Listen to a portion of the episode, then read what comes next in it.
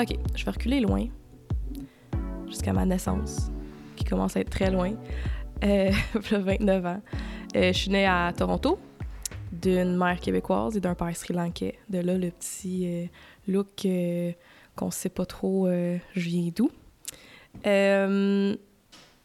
J'ai toujours été un peu... le terme en anglais, c'est genre ADD. Donc, en français, je sais pas c'est quoi, mais un peu distraite, un peu... euh, Ouais, distraite, c'est le bon mot. Pas, pas capable de se concentrer sur des choses qui m'intéressent pas. Je pense qu'il y a beaucoup de gens qui sont comme ça. Puis très jeune, je m'en suis rendu compte. Puis là, j'avais ma tasse de café dans mes mains. Euh, très jeune, je m'en suis rendu compte à l'école que j'arrivais pas à me concentrer. Je dessinais sur les bureaux comme un bureau comme ça. Là. Je dessinais à la mine dessus, je l'effaçais à la fin du cours. Euh, j'arrivais pas vraiment à me concentrer sur des matières qui m'intéressaient pas. Puis euh, c'est quand j'ai découvert mon DEP en infographie que euh, j'ai vraiment été capable de me concentrer sur une matière. Finalement, j'avais 17-18 quand j'ai commencé mon DEP. Fait qu'enfin, j'avais l'impression que, OK, j'étais à bonne place. Je suis capable de le faire. J'avais essayé le cégep, ça n'a pas marché. Euh, c'était... Je me rappelle encore super jeune, mettons, euh, quand j'ai commencé à porter des lunettes, comment que j'arrivais même pas à me concentrer sur des émissions de télé comme que j'aimais, mais j'arrivais même pas à juste me concentrer là-dessus, fallait que je fasse quelque chose d'autre en même temps. Euh, je pense que ça se traduit encore beaucoup aujourd'hui avec tous les projets que j'ai puis que j'entame. Euh, donc, pour revenir encore en arrière, je viens de l'Ontario. Euh, quand mes parents se sont séparés, quand j'avais 10 ans, euh, ma mère, d'origine du Québec, est revenue au Québec avec ses trois enfants, avec euh, pas grand-chose, un sac, puis c'est pas mal tout, avec ses trois jeunes enfants. Et elle a dû un peu recommencer sa carrière parce qu'elle s'occupait de nous quand on était plus jeunes. D'avoir un, un modèle comme ma mère, jeune comme ça, qui, qui est parti un peu avec rien, qui, qui a rebâti sa vie avec ses trois enfants, ça m'a vraiment, vraiment inspirée. Puis toutes les présentations euh, à l'école, tu sais, qu'on fait, mettons qu'on on fait une présentation orale, j'utilisais tout le temps ma mère comme, euh, comme modèle. C'est chaque chance que j'avais de pouvoir parler d'un idole ou de quelqu'un que j'admirais, euh, qui m'inspirait, c'était tout le temps ma mère. Ma mère, c'est vraiment une femme forte euh, qui, comme je dis, a su partir un peu avec rien et euh, a rebâti sa vie. On a habité un peu chez sa sœur, une de nos tantes, quand on est arrivé au Québec. Après ça, ma mère a réussi à aller chercher un appartement à Laval. Et euh, après ça, après cet appart-là, elle a réussi à louer une maison, puis après ça, acheter une maison. Euh, je sais pas combien de temps ça a pris, mais ça n'a pas été long. J'ai l'impression que ça a pris comme 4-5 ans, là, tout faire ça. Euh, puis je pense que d'avoir eu une femme dans ma vie qui était aussi forte m'a vraiment, vraiment euh, permis de moi-même l'être. Voilà. Fait que ça, c'est comment je suis arrivée au Québec. J'ai envie de parler un peu de mon père parce que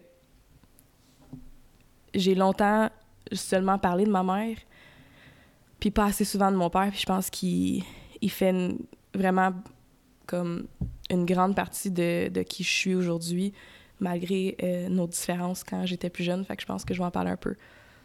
M- Mon père euh, vient du Sri Lanka. Il est arrivé euh, au Canada, je pense qu'il avait peut-être 20... Il était début vingtaine, il me semble. Euh, ça ferait du sens. Je pense qu'il a rencontré ma mère, il avait 24 ou 26 dans ces eaux-là. Et euh, il est parti du Sri Lanka à cause de la guerre civile qu'il y avait là-bas. Euh, puis, il me semble qu'il m'avait raconté qu'il y avait eu comme plusieurs choix. Il pouvait aller rejoindre des gens, soit au Canada, ou il pouvait aller, je pense, en Europe, en Australie, peut-être le Danemark aussi, je suis pas certaine, mais il y avait comme plusieurs endroits, puis il a choisi le Canada. Euh, il est arrivé à l'aéroport de Mirabel et euh, il est parti à Montréal. Fait que mon père, il est arrivé euh, à Montréal et il parlait pas un mot d'anglais ou de français. Et il a réussi à, justement, apprendre l'anglais pour éventuellement partir à Toronto. Euh, il a réussi à se trouver des jobs, il a travaillé en restauration. Euh, puis mon père, au Sri Lanka, il était vraiment bien. il était, il avait genre son équipe, il était genre très haut placé, il était en tech. Et mon père, aujourd'hui encore, se spécialise en retouche photo ça, ouais, ça aussi, ça va être quelque chose que je veux parler. Fait que je pense que finalement, je vais avoir pas mal de choses à dire. Euh, ouais, donc, euh, il venait d'un, environnement où ce qui était vraiment bien puis qui était aisé, que euh, il y avait une équipe, il avait ouvert le premier dojo, dojo de karaté dans sa ville ça allait super bien. Puis malheureusement, à cause de la guerre civile entre les Tamouls et les Sénégalais, euh, mon père a dû euh, quitter le pays. Euh, donc, une fois à Toronto, bon, il a rencontré ma mère à Montréal. là, j'ai pas tous les détails de leur rencontre, mais je sais que c'était dans un bar. Tinder n'existait pas dans ce temps-là. c'était genre une, discothèque, comme ma mère dirait. et leur histoire a commencé comme ça et a fini euh, quand j'avais 10 ans. Euh, mon père, venant d'un autre pays, je crois, euh, avait pas toujours les outils que peut-être que moi j'avais besoin euh, en, grandissant. dans la dernière année, j'ai vraiment énormément travaillé sur ce que j'appelais mes daddy issues, ce que je pense que beaucoup de gens peuvent peuvent comprendre. Euh, mais j'ai travaillé avec euh, les coachs de l'Académie du potentiel illimité. J'en ai parlé souvent sur euh, Instagram et sur Facebook. Et j'ai réussi à, à pardonner mon père. Oups, j'ai touché le micro. À pardonner mon père et me pardonner moi-même aussi je pourrais peut-être éventuellement rentrer un peu plus en détail si jamais c'est quelque chose qui vous intéresse de pourquoi j'avais des daddy issues, comment ça s'est euh, projeté dans mon adolescence. J'aurais des, petites histoires à raconter, c'est sûr. Euh, puis peut-être aussi, je pourrais en parler euh, dans un prochain où comment j'ai, j'ai, un peu avec ça, puis comment je suis arrivée à un point où j'ai été capable de, de pardonner autant mon père que moi-même. Je pense que d'avoir eu ma mère qui était aussi forte, qui est comme montée de rien, et d'avoir eu peut-être mon père qui était plus absent à certains moments de ma vie, euh, m'a rendue euh, très forte et indépendante. C'était tout le temps le, le mot qu'on utilisait pour me décrire quand même j'avais 20 ans. C'était comme Najumi est, autonome, est indépendante. Euh, c'était vraiment comment on, me décrivait. Euh, fait que je pense que ça m'a vraiment aidé à, développer cette indépendance-là, puis être capable de moi-même faire ce que j'ai envie de faire. Avant de trouver euh, mon, mon DEP en infographie, euh, quand j'étais au secondaire, j'avais rencontré un orienteur pour m'aider à, choisir qu'est-ce que j'allais faire après. J'avais vraiment de la misère parce que j'avais pas les notes nécessaires pour aller où ce que je voulais. Donc, euh, moi, j'aurais voulu vraiment, euh, à ce moment-là, faire euh, du 3D, faire de l'animation, travailler en jeu vidéo et, et créer là-dedans. Puis, vu que j'avais pas les notes, il m'avait conseillé de plutôt aller faire un deck en multimédia. Donc, j'ai commencé un deck en multimédia à Saint-Jérôme et j'ai pas fini parce que les, matières qui n'avaient pas de lien vraiment avec ce que j'essayais d'apprendre ne m'intéressaient pas, encore une fois, donc j'arrivais pas à me concentrer. Vu que je m'intéressais pas à la philosophie, euh, peut-être qu'aujourd'hui je m'intéresserais plus, mais au moment où j'ai commencé à étudier là-dedans, où j'avais 16-17 ans après le secondaire, ça m'intéressait pas du tout. Euh, mais dans mon deck en multimédia, j'ai découvert euh, l'infographie, le design. J'avais un prof qui nous enseignait l'histoire euh, du design, la typographie, tout ça, puis je suis tombée en amour avec la typographie. C'est vraiment là que j'ai eu un déclic. Puis euh, j'avais commencé à travailler à temps partiel dans un bureau plus. Je pense que ça existe plus. C'est genre hamster maintenant. Je me sens tellement vieille. tu sais, quand genre, ma grand-mère disait, c'était le Costco, comment ça s'appelait avant? Je vais attendre que ça rentre. Le Costco, il y avait un autre nom. Euh, voyons. Club Price, quelque chose de même.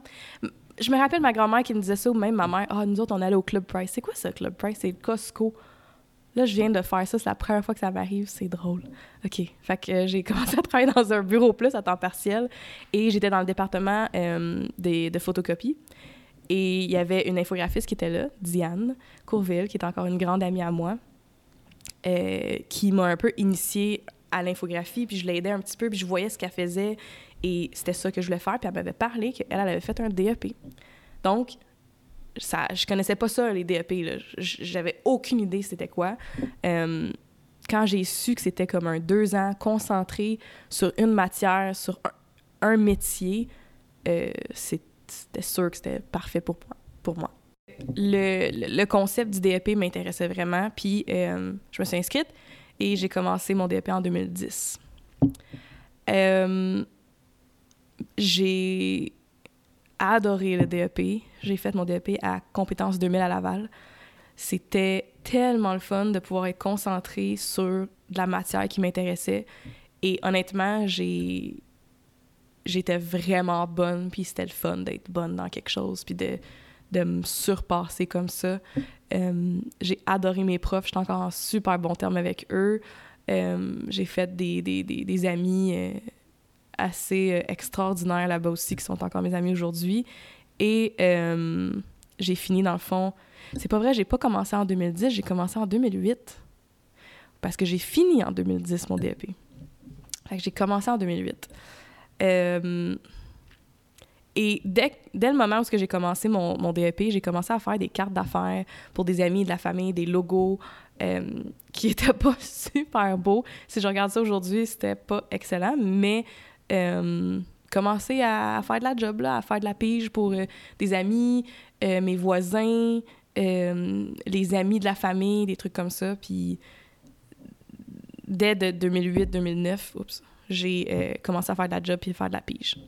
Je me rappelle, dans les derniers cours qu'on faisait du DEP, il y avait un cours qui nous préparait un peu à aller sur le marché du travail. Et un de nos profs, il nous avait dit que fallait pas trop euh, viser haut quand on sortait, que euh, les jobs en infographie, il euh, y, en avait, mais il n'y en avait pas tant. C'était pas super bien payé. Il fallait pas s'attendre à bien, bien plus que le salaire minimum. puis tout ça vers la fin là, du DP, j'étais comme, attends, là, non, ça fait pas mon affaire. Je suis dans un bureau plus, pas mal au salaire minimum. J'étudie, pourquoi est-ce que je serais pas payée plus pour maintenant la spécialité que j'ai en infographie. Euh, puis là, c'était conseillé de continuer nos études, de pas juste avoir le DEP, d'aller chercher un DEC, d'aller chercher un bac. Euh, puis je commençais à un peu paniquer, parce que je me disais, je, je serais pas capable de faire ça, je serais pas capable d'aller chercher un bac, je suis pas capable de me concentrer, euh, ça marchera pas. Fait que j'étais très, très têtue par rapport à ça parce que je me disais non, s'il faut, je vais me partir une agence. je vais être happy. Je vais me partir un projet parce qu'il n'est pas question que je sois payé le salaire minimum. Euh, quand, genre, pour vrai, j'étais quand même très bonne, même en sortant de mon DEP, et je me disais, ça se peut pas. Fait que euh, j'ai continué à faire de la pige. J'ai euh, négocié un nouveau salaire au Bureau Plus quand j'ai fini, en montrant mon portfolio, en disant, je veux plus juste faire des photocopies, je veux être infographiste chez vous. puis je l'ai eu. Puis pas longtemps après ça, je me suis fait offrir une job dans une petite agence euh, sur la rive nord. Et euh, pas mal là que ça a commencé là, de, de, de, faire quelques agences, euh, faire des jobs un peu différentes, de travailler au siège social de la Vie en Rose dans le département de marketing, triper à, à, cette job-là. mais j'avais toujours le même pattern où, après un an à peu près, je je me tannais. J'arrivais à un certain plateau de, de, ce que je pouvais offrir, de, de, de ce qu'on me donnait comme mandat. Euh, puis je trouvais ça plate, donc je rechangeais de job. J'ai jamais eu de misère, par chance, de, de trouver des jobs, donc c'était pas tant un problème. C'était plus... Euh, je pense que j'avais envie de m'investir plus, plus, plus, puis je pouvais pas le faire dans ces jobs-là. Euh, ma dernière job, avant de me lancer à temps plein à mon compte, c'était chez Projimédia à Blainville. Et c'était un c'était pour un remplacement de congé de maternité qui, le contrat, dans le fond, c'était un an. Je me suis dit, c'est parfait, ça va me donner un an. Pendant cette, cette année-là, il faut vraiment que je me concentre encore plus sur mes clients à la pige. Parce que là, pendant tout ce temps-là, j'étais en agence et tout, j'avais quand même des clients un peu ici et là. Je me suis dit, avec cette année-là, je vais vraiment pouvoir comme bâtir ma clientèle davantage et euh, me lancer à mon compte à temps plein après. Je me recherche pas un autre job, j'y vais. C'est exactement ce qui est arrivé. Euh, par contre, quand le contrat il a fini avec euh, Projimédia, ils m'ont offert une autre job. Donc, ils voulaient me garder. J'ai accepté à la condition que j'allais travailler moins d'heures pour pouvoir encore plus bâtir ma clientèle à la pige. Puis, ça a duré un mois et demi, je pense, que je faisais du 20 heures avec eux, que là, je pouvais même plus leur donner 20 heures parce que j'avais tellement de jobs, parce que dès que j'avais plus d'espace, plus de temps à offrir à mes clients, euh, j'étais débordée. Fait que j'ai donné ma démission. Je suis partie euh, au Japon pour quelques semaines et euh, c'est là que j'ai découvert le Starbucks, où j'ai travaillé sur mon laptop à la pige dans un Starbucks. et je suis jamais, jamais retravaillé pour quelqu'un d'autre depuis. Puis ça, c'était en 2014. Fait ça fait quatre ans. Je suis super contente. Donc, depuis, dans le fond, euh, en 2014, euh, j'ai travaillé un an de la maison, euh, où ce que je faisais la pige, j'étais toute seule. Je travaillais quand même déjà avec quelques collaborateurs, d'autres pigistes, avec qui je travaille d'ailleurs encore aujourd'hui. Et après un an, j'étais tannée de travailler de la maison puis de pas voir personne. donc, j'ai commencé à venir ici, au 29T, une fois semaine. Euh, c'est euh, dans le village de Sainte-Thérèse, la rive nord. Et euh, j'ai dit ici, mais pour ceux qui écoutent le podcast, ben ils verront pas. Mais on est en train de filmer en même temps, donc il va sûrement avoir de la vidéo à quelque part. Et c'est ça, je louais une place dans le lounge où ce qu'on est en ce moment, une fois semaine. Puis après quelques mois, j'ai pris un des bureaux qui était libre au 29T. Je pense que je suis restée au 29T dans mon bureau, euh, j'ai l'impression plus qu'un an. Parce que j'ai même, euh, une fois que j'ai commencé à engager, j'ai pris un autre bureau plus grand en bas, au 29T encore. Et là, quand j'ai continué à engager ma, deuxième employée, euh, j'ai dû aller chercher un espace plus grand à Blainville, justement, dans les espaces de Projimédia, mes derniers employeurs. Donc, voilà où ce que j'en suis aujourd'hui. Euh, dans la dernière année, j'ai engagé euh, deux employés. J'ai encore une bonne, genre, cinq, bonne dizaine de... Non, moins qu'une dizaine de pigistes avec qui je travaille. Euh, et j'ai même là engagé une firme d'adjointe virtuelle pour m'aider avec le côté administration. Puis qui vont... le gros plus, c'est qu'ils vont m'aider à répondre au téléphone euh, la semaine. Donc ça, ça va vraiment, vraiment aider.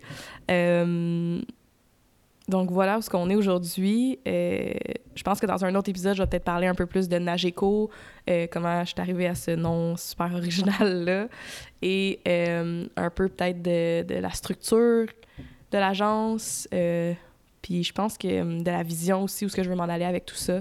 Et je pense que là, j'ai assez parlé de, mon, mon histoire, mon petit parcours. Quoique j'ai l'impression qu'il y a tellement d'autres choses que je pourrais raconter.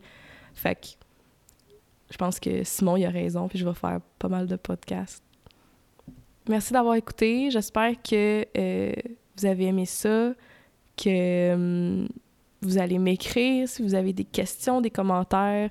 Euh, s'il euh, y a des, des, sujets que vous aimeriez que j'aborde, des trucs que, que vous aimeriez que je rentre plus en détail, laissez-moi savoir. Euh, j'ai vraiment envie d'échanger avec vous là-dessus. Et voilà. À la prochaine. I'm out!